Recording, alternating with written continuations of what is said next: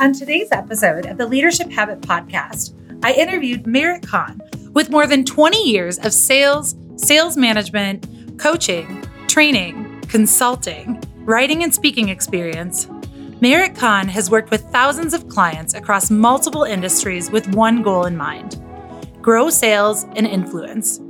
Today, Merit is going to share with us how we can be more influential leaders. Hi, everyone, and thank you so much for tuning in to this week's episode of The Leadership Habit. I am so excited to have Merit Kahn with me today.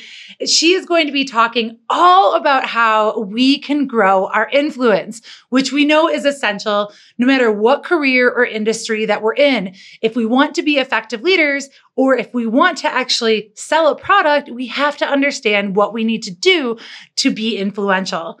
Merit, thank you so much for coming on the show today. We are so happy to have you. I'm excited to be here. Thanks for having me. Yeah, Merit, for those that may not know you like I have or seen how funny you were like I have, could you just briefly tell, you know, tell our audience a little bit about you? Well, let's see. Uh, I uh, I've been in sales, sales management training since '98. Had my own business. Um, my business is called merit based business because everything. My my core philosophy is everything. You have to be worthy to earn business, worthy to earn influence, worthy to have your leadership. So no participation trophies here.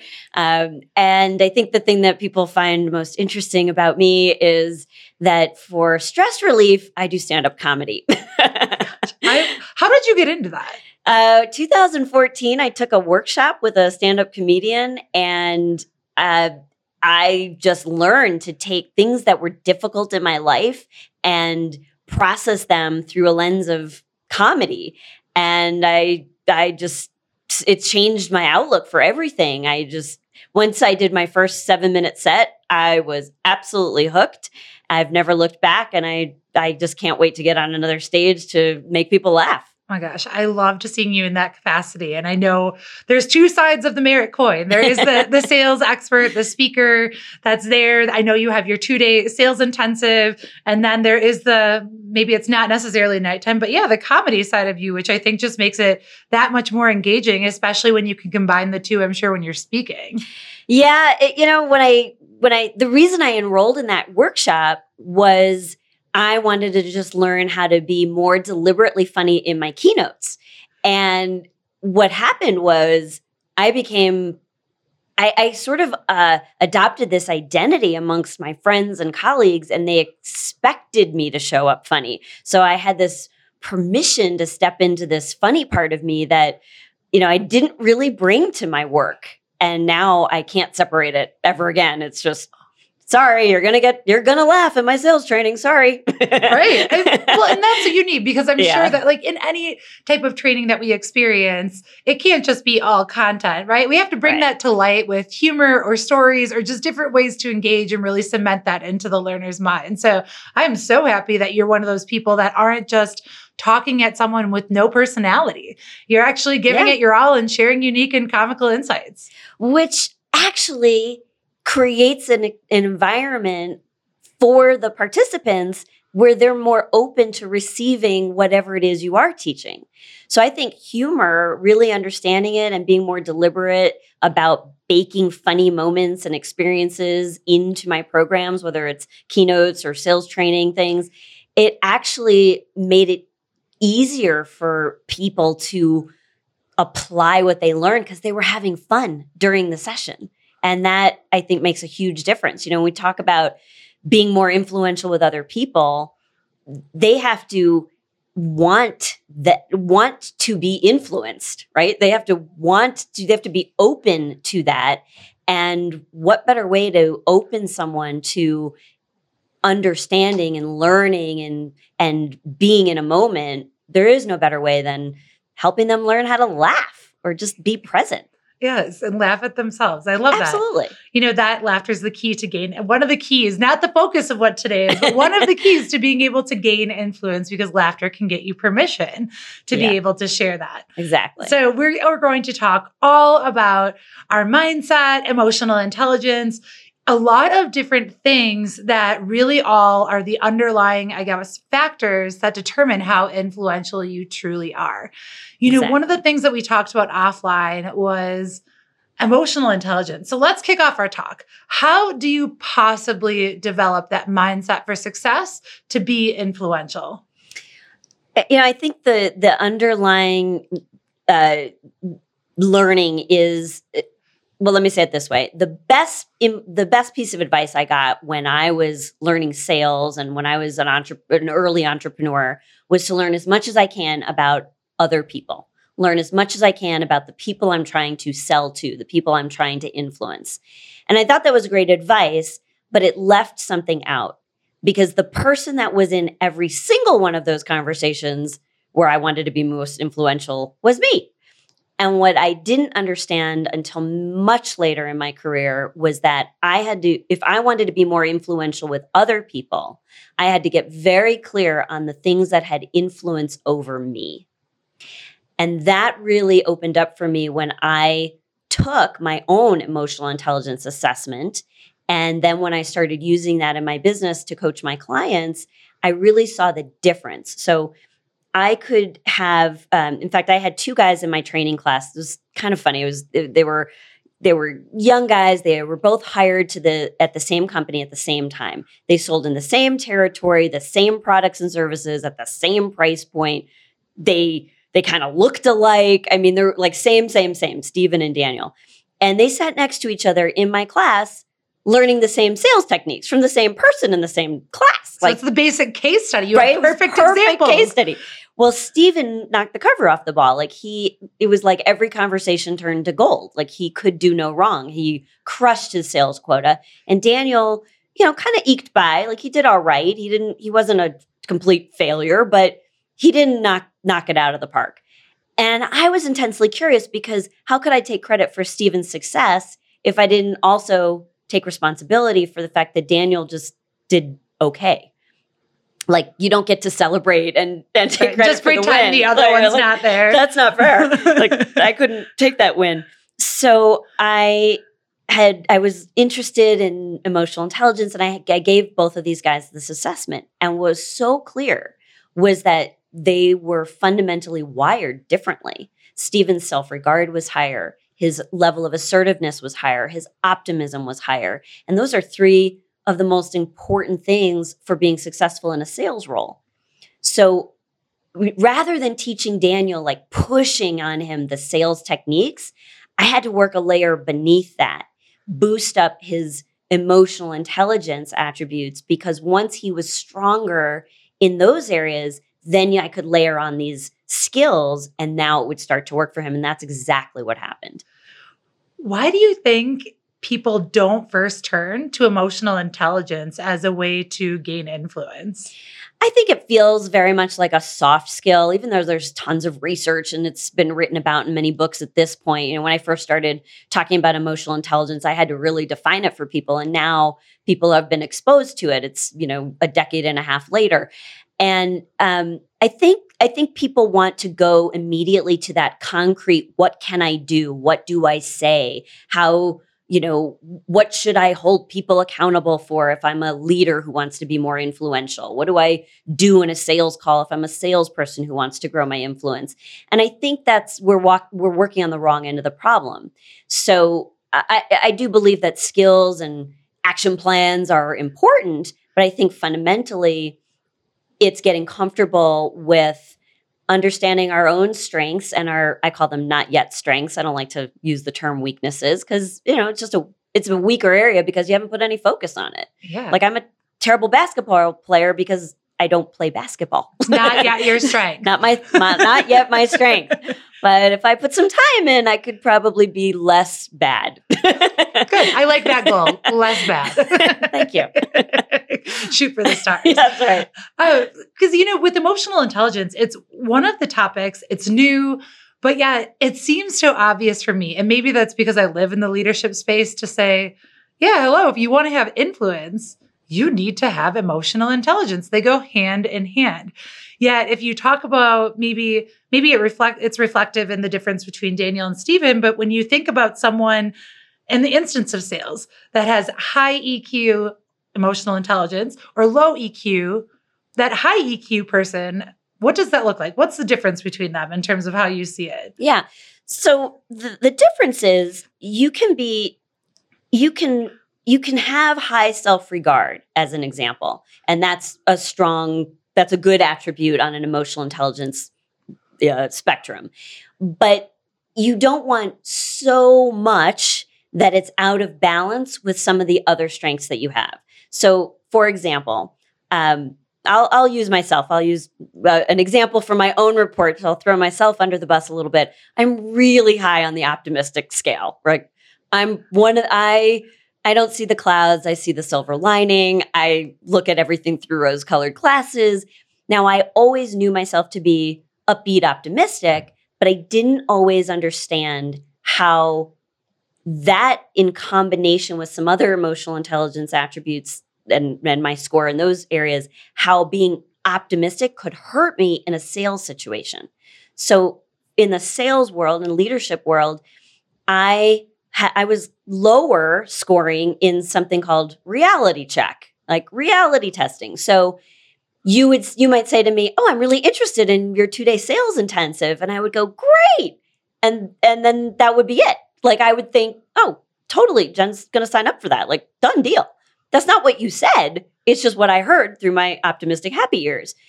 Once I I saw on paper the reality of optimism was so high and reality test, testing was very, very low, then I could work to bring those more in balance. And what that looks like is now I would say, you know what, I appreciate that you are excited about participating in that course. I must have missed something. I, I didn't pick up on that. Like, tell me why you really want to do that. And now I'm getting you more excited because I've asked you a good question. Now I have a better sense of, oh, okay, she really is going to do this. Or like I might even ask, like, so does that mean you want to be in the February class or the April? Like I might close it. But before I'm gonna let I'm gonna lead with my optimism, and it's actually gonna lead me astray. If you go too uh, too deep. And do you feel like that's because people have the natural tendency where they can't see the forest from the trees? Absolutely. Like we can only focus on one small piece of data. So it either is what we want to hear because we have that confirmation bias and we just run with it, but then it can lead to assumptions that are faulty and don't yield that end result that we're looking for. Exactly. Which is why, I mean, we can't see on, you know, who we really are. The question I ask is, you know, who do you need to be to accomplish the the goals and and aims you have for your life? And if who you need to be is a more influential leader, then you want to pull out all the stops to learn what what things like optimism, self-regard, self-awareness, um, interpersonal relationships, your level of empathy, those things are influencing you and your reactions to other people. And you don't even know if you're not aware of the emotional impact you have on other people, you you can you're powerless to be more influential. You you you're going to try to push your influence on others as a as opposed to allow them to be influenced by you of their own choosing. Yeah, I love that. that Talking about the push because you know, and you do see that a lot with people that have low self-awareness, they're constantly pushing. Yes. I mean, I feel like I feel it on LinkedIn. I haven't even met a person. And all of a sudden, you know, they send me a request, they want to connect, and then they're just pushing information at me as if I was saying, Yes, by nature of connection, I wanted you to send me every single thing that you possibly had that I didn't know about that I won't read. Thank you. You know, it's no one wants that. But yet, when you're so out of touch, I think you just naturally assume that, well, if I just keep doing this, like by statistics, someone's going to pick it up. Right. Whereas how I see that as a seller is I never will want to do business with you again because there was no, you didn't ask if you could push at me. You just pushed. And you just said the magic, the, the magic question. You said you didn't ask if you could do that. And the rule is that permission changes everything. Then you can, you that applies to every area of our life. When you have permission to ask a question, to send some information, to kiss someone. I mean, yeah. it's a different ballgame. Without that permission, you could be in for a world of hurt. right. And and it feels pushy and aggressive. So I think the access and and to be more influential with other people, we want to be very mindful of asking for permission. And I I my magic question that I've been teaching for years now is um, are you open to and then fill in the blank so if I were to connect with you on LinkedIn and I knew I wanted to bombard you with all of my amazing stuff, the first thing I would do is say, Hey, Jenn, we know some of the same people. Are you open to having a conversation t- to see if it makes sense for us to talk in detail about what we each do? Like, that's that, a different conversation. And that feels a lot better. I think that in the digital age, people, especially over LinkedIn, where it is so much more of a networking tool and platform just by its nature, that when you do accept a request, people i think love to jump in and assume that because you've accepted that request that all of a sudden it means that you've given permission whereas it's kind of misguided i think it's then creating that point the opposite effect yeah. now you've made an assumption where i wasn't actually there sorry. But if they would have just reached out and said the simple, you know, ask that magic question that you had shared, that would have felt a lot better. Yeah. I mean, you can use that question in a lot of different applications. So think of a leader or manager who has to have a tough performance improvement con- or evaluation conversation with one of their, uh, you know, direct reports. Well, it's a different conversation. It's like, okay, we're here to have your 90 day review. Well, that's an environment that puts me in a headspace of defensive, like I've got to defend everything that I've been doing. Uh, versus if that meeting were to start with, you know, are you open to eh, first hearing some things that I'd like to celebrate about your performance, but are you also open to uh, some moments where I think, you know, some coaching would be beneficial? Are you open to having a conversation about some of the things I think would be helpful for you to focus on for improvement. Well, that just puts me at ease because nobody doesn't want to be open. Right? right. And sometimes, and when you ask permission, you create this space for somebody to say, yeah, I am, I, I am open to that. Okay. Um, I kind of call it, I, I call it the open mic environment. You know, you want to set an environment, a mood for people to be playful and light and hear your your leadership, your wisdom, your coaching, your advice. Um, you want you want them to be able to receive that. So you want to set up this kind of open mic environment. When when a comedian or a or a musician goes to an open mic night, they they are there to play and to experiment to see what works with an audience or what doesn't. So however it goes it really gives them information that they're going to use to improve their performance. So there's no bad outcome. I mean you know a comedian could have a could bomb on an open mic. And it might not feel good in the moment but if they really think about it they've had a great experience that's going to help them in the future. Yeah, they have new data. They have data, mm-hmm. exactly. Well, and to back that up, so what we're going into now to our listeners is or excuse me, are rather the three keys essentially to opening your door to success and to be able to influence. And so those three keys, what we what Merit just touched on was open mic, the second is open sesame, and the last is open for business. But going back to the open mic, people get so hard on themselves. I think it's that perfectionist culture where they feel mm. like they should get it right. And so when they fail, then it becomes more about, oh my gosh, I'm not good enough. I didn't do that. And sometimes they give up. Whereas if they went in with that mindset that said, all right, let's see what works and doesn't, I'm not here to say I got it right. I'm just here as a scientist to collect data. There's a different energy there. Exactly. Exactly. Yeah. Hi, everyone. It's Jenn DeWall, and I just wanted to drop in with a quick note.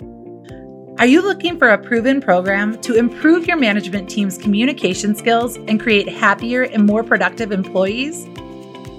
Are your leaders able to take your strategy and break it down effectively for their teams to achieve your vision? Are they able to inspire and motivate their employees to produce real results and meet daily demands? Great managers don't happen overnight. Partner with Crestcom to develop your team and obtain results. Whether you are looking to improve employee engagement and reduce turnover or cultivate a more inclusive culture, our intensive leadership development program provides a diverse set of tools and skill sets for leaders to thrive in today's workforce. Contact us at crestcom.com so we can help you develop your leaders. And now, back to our podcast. I, I wish more people would set themselves up for the open mic. Why do you think people resist it? I think they're just, I just think they haven't been invited to participate in something like that. Like you've been to plenty of brainstorming sessions, but how many times have have you been has you have you had an idea that's been shot down in a brainstorming session? That's really not what brainstorming was intended to be. So I, I think one of the things that is is uh, that leaders can do a better job is to set the the tone of something like a brainstorming meeting or any meeting um, where they want to invite people to have that open mindset. So you know whether they're they're verbally saying, you know, no idea is a bad idea in here. We're just we're looking at the top of a mountain 360 degrees at all of the options. We're going to see who we're going to celebrate the absolute craziest idea that comes out of this conversation. Like you have to be really open and invited to participate at something in, in that level. Um, can I tell you a story? Yes, yes, yes, yes. Please do. You know, I, I think a great example um, is of of how this whole thing comes together is is my dad. My dad has been uh, volunteering with the Make a Wish Foundation for more than 40 years. Oh and oh Make a Wish, if, if you're not familiar, is an organization that grants wishes to children with life threatening diseases, uh, illness. And over the years, my dad's done lots of different things. Like he's picked up wish families at the airport and got them settled in in their rental car so they can take their journey to whatever the wish is. He's organized events. He's you know, done fundraising, but the his favorite role is as a wish granter. And the the people who are wish granters for the Make a Wish Foundation, they're the people that get to sit down with these kids and say, "Okay, if you could have, be, or do anything in the world, what would be your wish?" And I think you know what when my dad tells me these stories of these amazing conversations and these wishes that these kids come up with when I've asked him, like, how does a kid open up to you like that? Because he's a stranger to them. And he says, "Well, you know, I just I play with them, like not in a in a very for the listeners in a very appropriate way with their parents in the room, right? like, just, sorry, that just that didn't sound right, um, you know. But he he creates an environment of play. Let's say it that way. We'll say it that way. We've got we reserve editing. Yes, thank you. um, Haven't so, marked that down. Yeah, you might want to edit that out. So no, seriously, write down the time of that so we can edit it out. so so um, you know if the child is you know an artist he might draw with them. Uh, if they're into music he might have them sing their favorite song right? He might have put on music and have them dance. It's really about creating that environment that open mic environment where they get to just play. And what happens is they're they they he's really whether he knew this you know uh, deliberately or not, he's preparing their brain to think big. And I think we could learn a lot from that in the leadership world by, you know, how are we preparing our teams to think beyond what the goals are or what they think is possible. So my dad in in doing that takes a kid from you know, I want a new TV or I want to go on a shopping spree or I want to go to Disney World, which is a great wish. Nothing, no disrespect to that wish. It's Disney World is set up an amazing, you know, to be able to do that. But he takes them to the level where they get to do what I call the next step, which is open sesame, which is kind of like he, he, you know, the genie in a bottle, like legitimately anything is possible. So the open mic is setting the stage. That's yep. the environment that you need to see the possibilities. Yes. And then open sesame is that's where you declare and share what the big wish is from a place that you wouldn't have thought of had you not been in that open mic environment. Okay. So open sesame is when, you know, little Claire, six years old, gets to say, I want to be a mermaid. Or Jack, a six year old from, from Denver, who wanted to be a superhero. And the next thing you know, he's rescuing the entire city of Denver from the red villains as his alter ego, the Green Blaze. And it's this incredible, amazing story. And this, this child is just so full of possibility. And he gets to take that presence, that identity to his medical treatments and be the green blaze undercover, of course, dressed as a child. right? right. But he who he really is is the green blaze. And that just adds a whole new level of possibility for how he takes on his medical treatments. So how much how could we do that in the business world? You know, what's what's the what's your environment where you think bigger than anywhere else? You know what gives you access to that? Do you need to walk your dog in, in on a nice beautiful day? Do you need to sing at the top of your lungs on the way to work? You know like what gives you access? And then you declare that big dream and then it's open for business. Because my dad's role is to go mermaid got it. Absolutely. Your wish is my command. And then he just gets an entire team of the most amazing people you've ever met at the Make a Wish Foundation and they make it happen. And Claire becomes a mermaid.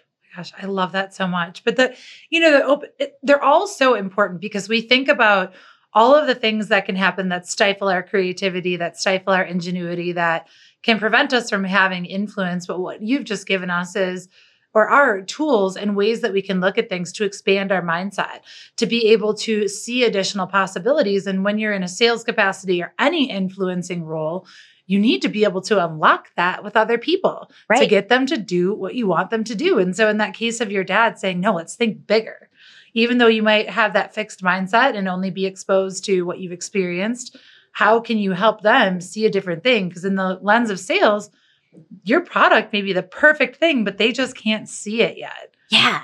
And as leaders or sales professionals or, you know, pick an industry, our ability to be more influential with other people starts with our ability to uh, cr- create an environment where they can see a new possibility for themselves. And sometimes my work is as simple as asking a question like, have you already decided that it can't get any better than it is?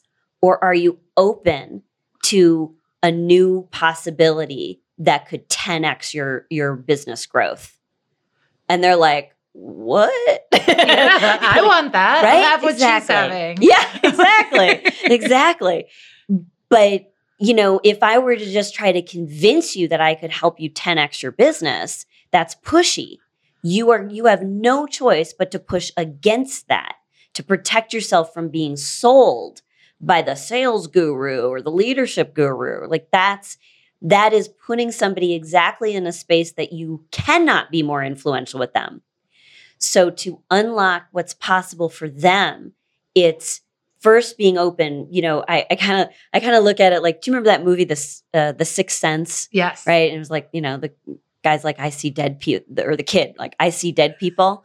So like my superpower is like I see possibilities. like I just see stuff for other people and my job as a as an influencer in whatever capacity, whether I'm speaking on a keynote stage or leading a small training workshop or coaching people, my job is to help them see the possibilities that I see for themselves. And so when they, so it starts with the open mic, which is just kind of that environment. So creating the right environment. We're talking about how you can influence. You have to create the right environment for them.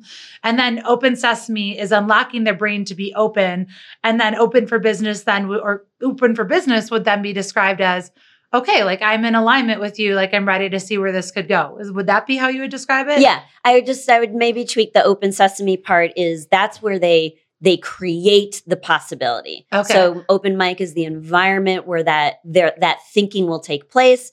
Open sesame is I I've I've written it down, I've shared it, I've created the the bigger possibility and then open for business is okay, let's get down to work. Like what do we need to actually do? what to kind make this happen. questions would you ask if you were in, if you'd already created that environment and you went through the open mic phase? What type of questions would you ask to someone once you're in the open sesame phase? Great question. So um, I ask in that phase, I ask, you know, what have you done? You know, uh, what have you achieved thus far? Like, how far have you gotten in this area without anything out? Like, where are you now? Right? Where are we starting from? And and then i want them to i want to ask about well what do you think is realistic? So sometimes people will think like 10% growth is realistic or you know opening up another office in one other city is realistic. So they'll dream what i call a possible dream. Now i want them to dream bigger. It it doesn't mean that the possible dream isn't worth shooting for.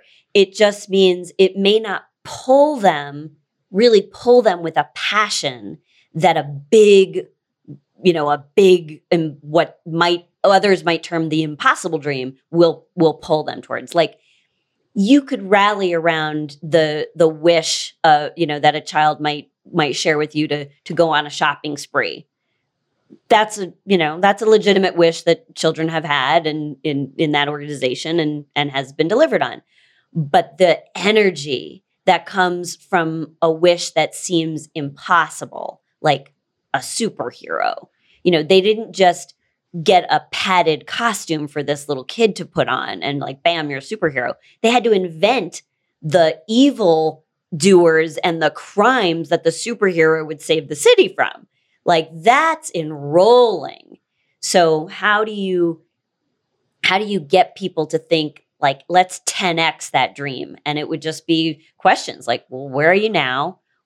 You know what's what's a you know how much growth have you experienced? What's possible? What's realistic? And then what would it look like if it was 10 times growth not just 10% i love that. Getting people to see and think beyond their own limitations. Yeah. Hi, everyone. It's Jenn DeWall, and I just wanted to drop in with a quick note. Do your managers know how to build an effective team? Can they create an environment where teamwork is encouraged while setting appropriate benchmarks and delivering projects on time? Are they able to align expectations so their team works effectively toward common goals?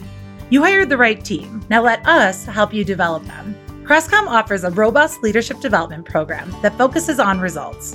Each month, participants learn and apply key leadership skills and tools that will unite teams and drive organizational growth. We are serious about accountability. After each class, we help participants apply those leadership skills in group coaching sessions. Are you ready to take your leadership development to the next level? Contact us at crestcom.com so we can help you develop your leaders. And now, back to our podcast.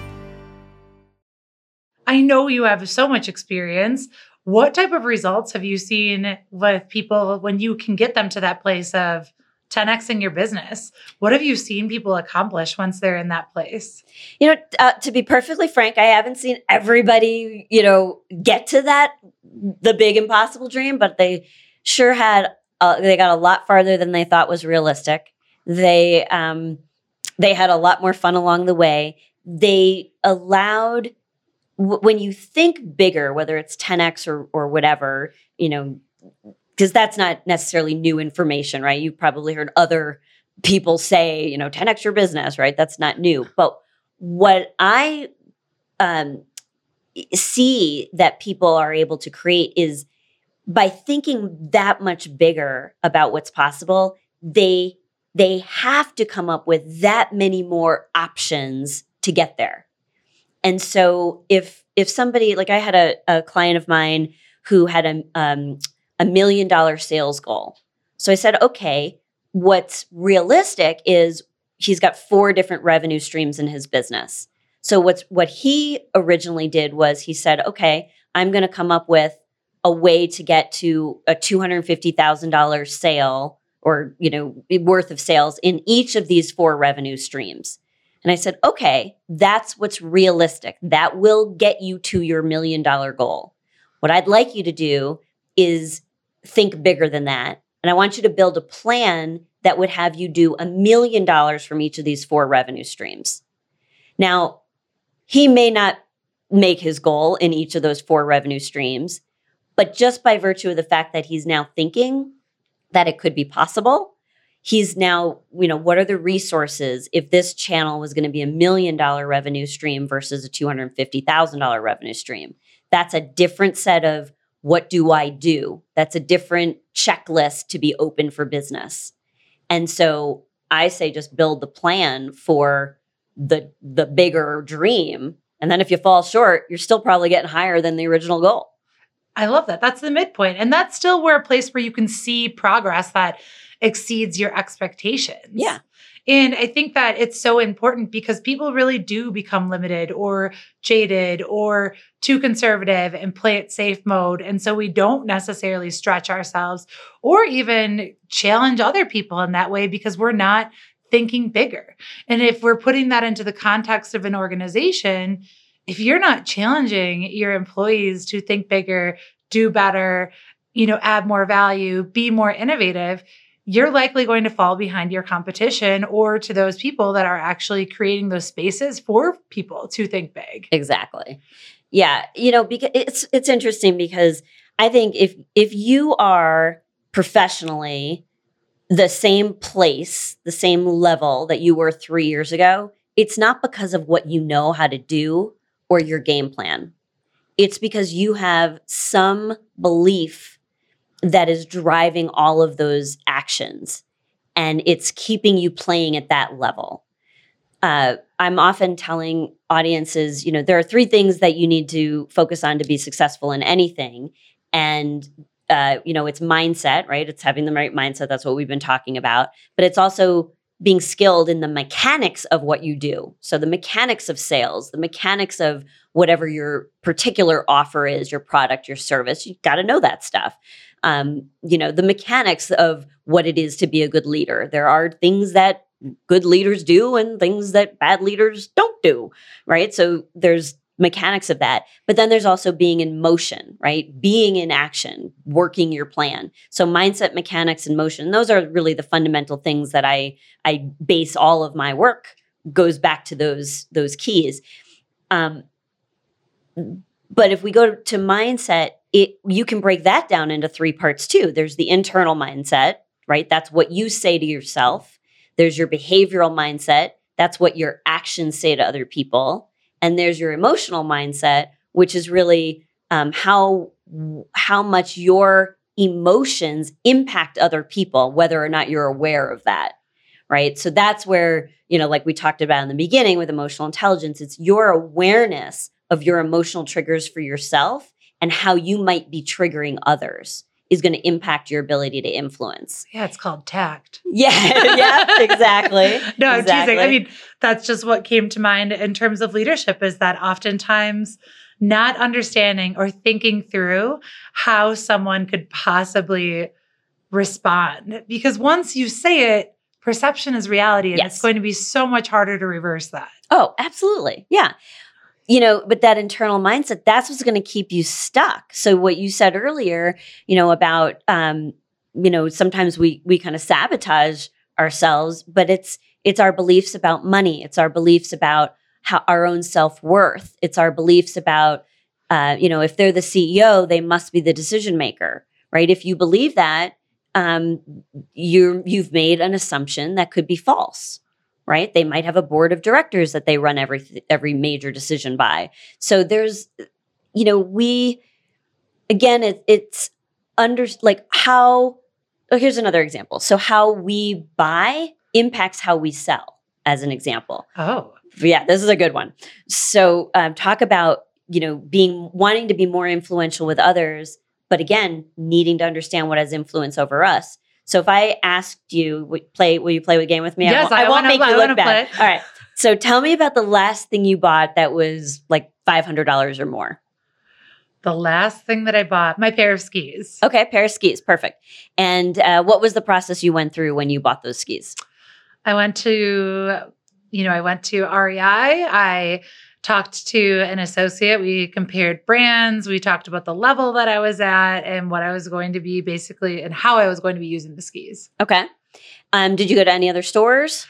I had went to a few, but I knew I wanted to make the purchase at REI. Because because I'm a member of their co-op. ah, okay, so you were going to get some money back on your Yes. purchase for future per smart. So you're a smart shopper. What about? Did you um, shop for sale? Did you wait for you have a I- coupon? I did shop um, for the sale. It was an unintentional sale. They just happened to have a pair of last season skis, and I decided I didn't care if they were last season. They were $300 cheaper. So I would buy those. Okay, perfect. So, how you buy impacts how you sell. Now, for the leaders listening or sales managers that hire salespeople, that is an awesome interview question. They have absolutely no idea why you're asking that question, and you're going to learn volumes about the objections that your salesperson might not be able to overcome because of the way that they buy personally. So if if I would if you were selling to me and I said, you know, Jenn, uh, I don't know if I really want to buy these skis. I mean, I- don't know if you, you know, I, I might want to. I want to go somewhere else. I'm not, you know, I want to save a few dollars, see if I could shop around and find this somewhere cheaper. Even if you were highly trained in what to say, you might say, um, "I can totally understand that. I would do that myself." Um, if I can be of any more help to you, just let me know, like something like that. So that's a, a great example of you want to pay attention to what has influence over you, like your buying style. And because, and look at does that impact how you uh, conduct a sales e- experience for someone else? Um, so you don't have a it, i didn't pick up on any real negative buying habits from for you like your buying habits No, but I think I picked up on like one as you're talking. I feel like the aha that I'm having is it is so important for me to have choice. And so the second that the pressure is on, like I want to be able to walk in, just talk about things. I don't want anything to be forceful. And that's the same way that I would want to sell. I want people to always feel like they have choice. Right. But you also, you have a very, there's a very positive one I want to highlight for you. You went to REI, you had two specific reasons. So a loyalty program was important. So in your sales offer, it might not make sense to you if somebody didn't want to buy that was part of your company's loyalty program. You would be like, well, that, you know, why would you go anywhere else? We're going to give you this back or you're going to get points or whatever. So you might really appreciate, you might want to think about how can I add a loyalty program to my offer, right? That might give you a clue about something Oh. that other people might find attractive. The other thing was um, REI is well known for having real experts on their sales floor. Like it's not, you know, you wouldn't have me, not a non skier, selling skis in the ski department. You'd never have that because they are real outdoorsy people that do the activities in the department of the store that they work in and they're they're very well known for that. So you value expert advice when you're making a purchase that's a high dollar amount. And so you are going to learn as much as you can about your offer so you can be the expert that other people can go to. And I think that's a strong um, buying habit. What a, I mean, that's an awesome interview question. and I just love all the reflection that's there. Look at yourself. How do you make decisions? How do you buy? And then, you know, looking back and reflecting on your selling, because selling isn't just selling your product. Sometimes it's selling an idea and think about how you need to package that in a way that ensures influence. Yeah. And and I mean, think about uh, you know being on uh, in that sales role for whatever your offer is, and and asking somebody, you know, are you open to it if I ask you a couple questions about what's important to you in making a decision like this? Because you know, you could go a thousand different places to buy a pair of skis. Tell me why you came in here. You know, are you open to it if I asked you a couple questions you wouldn't expect somebody selling you skis would ask? Well, sure. And now I'm just building the relationship. But even in that question, I'm inviting the person that I want to be influential with to be in the mind space where they're open to hearing something in a new way. Yes. And then you're also just like you learn, learn, learn, which only then gives you more intel, if you will, to be influential or to at least connect the dots for them. Exactly. Now, I hope your audience will use their new powers for good and not evil because it's very see the- powerful. you can see the manipulation or like the consequences. But yeah, yeah. you know, there's you know, we're gonna assume that everyone that listens to this are very in they have a lot of integrity, so they are gonna use it for all good. Perfect. Well, Merit, we wrap up every single podcast episode, which first of all, I've loved our conversations conversation, just thinking about how we truly can be more influential and how it's just by mindset, thinking about how we can unlock the mindset and mentality of the people that we're influencing to get them into that space to be able to work with us so we can gain influence. Mm. And also talking about, you know, the mechanics and just there was so much good content in this episode. I'm not even going to rehash it because I hope Yay. everyone has listened to it. So thank you. But we do conclude every single leadership habit podcast episode by asking our final question, which is what is your leadership habit for success? Well, uh, I I think what I've learned recently um, through comedy, through really studying comedy, is uh, to really keep things light. So, what I know about my own ways of being is that I'm I'm a writer. I like to journal, and I used to just journal and just kind of get it out of my head and onto you know into a, a journal just to kind of rehash the day or process a a question or, or something on my mind. What I didn't always do was review that journal. And when I started studying comedy, I also did a lot of writing to, you know, you you write about your observations and then you write about why what's interesting about the fact that you observed that. So it's kind of like the there's the observation, but then there's observing the observation. And so there's a lot more uh, reviewing what you've written that I didn't always do. And what's happened in my business as an entrepreneur and somebody who leads lots of people in, in training sessions and you know keynotes and things is I've started observing the lessons that have that are right in front of me that I I didn't allow myself the the time or space to process.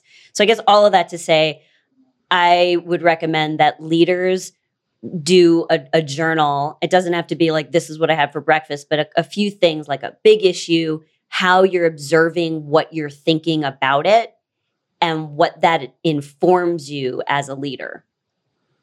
I love that. Be an observer of your observations. Yeah. it- How there can you, you go. take a different- yeah. you said it perfectly. but it's i mean that's something that ha- get out of your own head because you might be missing something there might be that next solution or aha moment when you take that step back and journaling is the way that allows yourself to do that that's what i'm i think i'm hearing you say Yeah. which sounds powerful Yeah, yeah. Um, I, I, the only other thing I would add to that is I think um, you know leaders we have a lot on our plates. Um, you know, I'm a business owner. I'm a single parent of a teenager. Like, there's a lot going on.